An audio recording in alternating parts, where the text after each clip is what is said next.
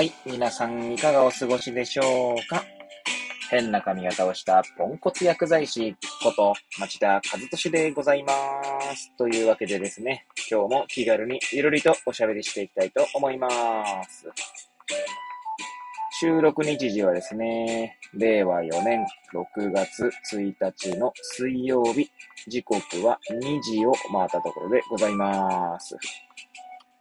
えー、ちょっとですね、間が空きましたね。1週間以上かな。はい。まあ、特に何かあったわけではないんですけど、まあ、こうして毎日、こうしてっていうか、そうですね。まあ、ほぼほぼ、ほぼほぼ毎日、こうやってお話ししてきたんですけど、やっぱ一度、こう、更新するのをやめると、まあ、それが日常になってしまうっていうところはありますね。はい。まあ、そして別に誰のためにやってるわけでもなくて、まあ、ね、前にも言ったことがあるように、まあ自分のためにですね、やっているわけなんですけれども、まあ、これをやんなくても、別に特に日常は変わらず進んでいくっていうところがあるなと思いましたね。はい。まあ、あまり肩肘張らずに、そして、なんだろうな。まあ、かといって、まあ、やめることなく、ね、ゆるりと続けていければいいのかなとは思っておりましたので、うん、また、もしよければね、はい、お聞きいただければと思います。はい。で、まあ今日は何の話をしようかなってことなんですけど、まあ以前にもですね、この番組内でお話しさせていただいた、東北ハンズというですね、勉強会がありましてですね、そちらの、まあ、全6回のうちですね、まあ2、通算で言うと2回目ですかはい。まあ、1回目が短めで、さらにこう、なんつうんですか、顔、顔合わせ的なところが大きかったので、一応、なんだ、それが0回という形になっているので、まあ1回目ですね、が終わったという、えー、状態で、えー、少し感想を述べたいなと思います。はい。えー、そうですね。まずですね、率直な感想としてはですね、いや、楽しかったっすね。はい。で、その、フェローという形でですね、今年度受ける方の人数がですね、全部で6名ですね、はい、いるんですけれども、まあそれが3名3名のチームになって、なったり、まあならなかったりで、6名で活動するセッションがあったりとか、3名のセッションがあったりとかするんですが、まあ、なんだろうな、そのフェローの中でもですね、そうですね。全員お会いしたことがないんですね、直接はね。一人だけですね、直接は会ったことないけど、まあオンラインで何度も何度もこう、顔を合わせてるっていう人が、まあいますが、その方は、反対側のチームなので、2チームのうちのね。はい。なので、そうですね、その、ほぼほぼこう一緒に活動するのが初めてっていうところでですね、しかもまあオンラインでってとこで、なんかこう、活動、その一日でね、まあ行ったんですけど、その中でこう、お互いの、なんつうんですか。まあもちろんね、一年ではありますけれども、あ、こんな感じなんだっていうのがですね、まあわかるわけですね。わかる。わかるって言うと語弊がありますかね。全部わかったわけではないっていう意味では、なんとなくこう、匂いを感じ取ったってとこですか？はい。これからまた一緒に活動する中でですね、ま、まだ見ぬ部分が出てきたりとか、そんな感じがあるんじゃないかなと思います。そういうのをこう想像する、想像するだけでもですね、まあ、楽しいなと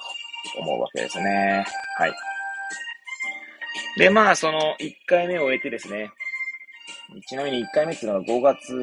29日ですか？はい。なんで、おとといですね。おととい？4日前ですか？一応。はい。3日4日前。4日前じゃない。まあいいや。はい。計算ができなくなってますが。はい。で、そこでですね、ファシリテーションのセッションがあったんですね。でそこではまあ実際に、こう、ロールプレイを通して学んだわけなんですけど、で、そこでですね、私自身ですね、実感したことがあって、まあ何かしらのこう、ファシリテーションじゃないですよ。ごめんなさい。フィードバックですね。はい。フィードバックのセッションがあってですね。で、実際の現場でですね、あまりこう学生さんとかに相手にフィードバックをするってことはないんですけれども、ただフィードバックの場面を経験したことはあります。ただそこではですね、私はあまりフィードバックできなかったんですね。こう、なんつうんだろうな、相手を傷つけたくないと思うあまり、えー、まず、思うのと、まあ、今回、そのセッションで気づいたんですけど、まあ、自分が傷つきたくないというか、自分が嫌われたくないみたいな、その二つですかね。主に。えー、まあ、相手を傷つけたくないのと、自分が傷つきたくない、もしくは嫌われたくないっていうところの二つで、フィードバックの場面があってもですね、私はフィードバックをしないで、そこ、そこから避けてきたんですね。はい、そういった性格というか性質がある私なんですけれども、いざロールプレイでですね、フィードバックをする機会を得てですね、まあ、自分がこういかにこう説明がまどろっこしくて、そしてその説明というかフィードバックの内容がですね、的をいていないかというところですね。はい。でも確信をつけないからこそ回りくどくなるっていう側面もあるし、最初に言った二つの場面、あ、二つの意味合いから、えー、説明がまどろっこしくなったり、回りくどくなるっていう、まあ、状態にあるんだなというのに気づきましたね。はい。そして、そのまどろっこしかったり、回りくどかったりする、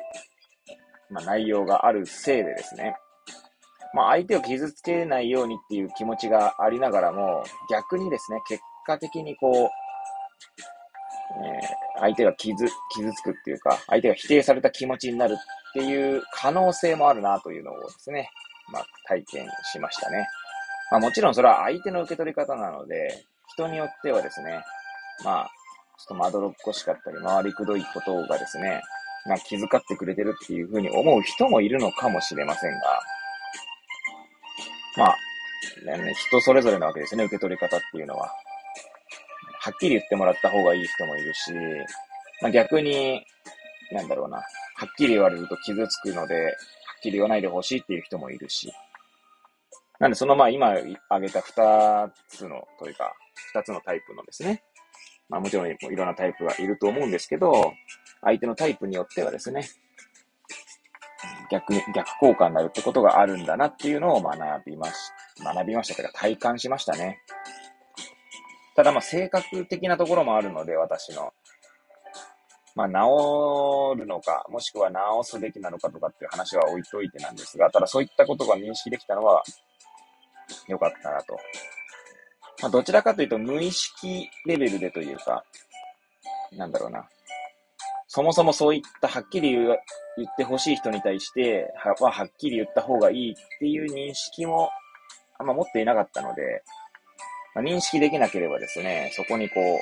そこを考えることすらもできないという意味ではいい経験だったなと思いますね。あとはそこの場面でですね、えー、まあ、なんか指導医というか、指導医というか指導にあたる方々の一人からですね、言われた話で、なるほどなと思ったのは、フィードバックというのはですね、まあ、どうせ、どうやっても、まあ、痛みを伴うものなんだと。で、どうせ痛いんだったら、まあ、切れ味鋭い方が良くないっていう話があってですね。それもまた、なるほど。腹落ちしたわけですね。まあいろんな例えができるかと思うんですけど、例えば骨折とかもそうだと思うんですよね。骨折も綺麗に折れた方が治りがいいみたいな話って聞いたことあると思うんですけど、だまあな、まあ、そこ複雑骨折だと治りが悪いというか、こう、くっついた際にもですね、まあうまくくっつかないっていうか、こう、歪な形でくっついてしまうみたいなのもありますし、なので、こう、どういう痛みが一番いいのかみたいな話をちょっと考えるきっかけにもなりましたね。はい。なんで、自分のこう弱点も認識しつつ、まあ、それをどうしていくかっていう、こう、問いをいただいた形になっておりました。はい。まあ、こんな有意義なですね、勉強機会を得られてとても、感謝しております。はい。という感じでですね、まあ、ゆるりと語ってまいりましたが、今日はここで終わりたいと思います。それではまた明日皆さんお会いいたしましょう。さようなら。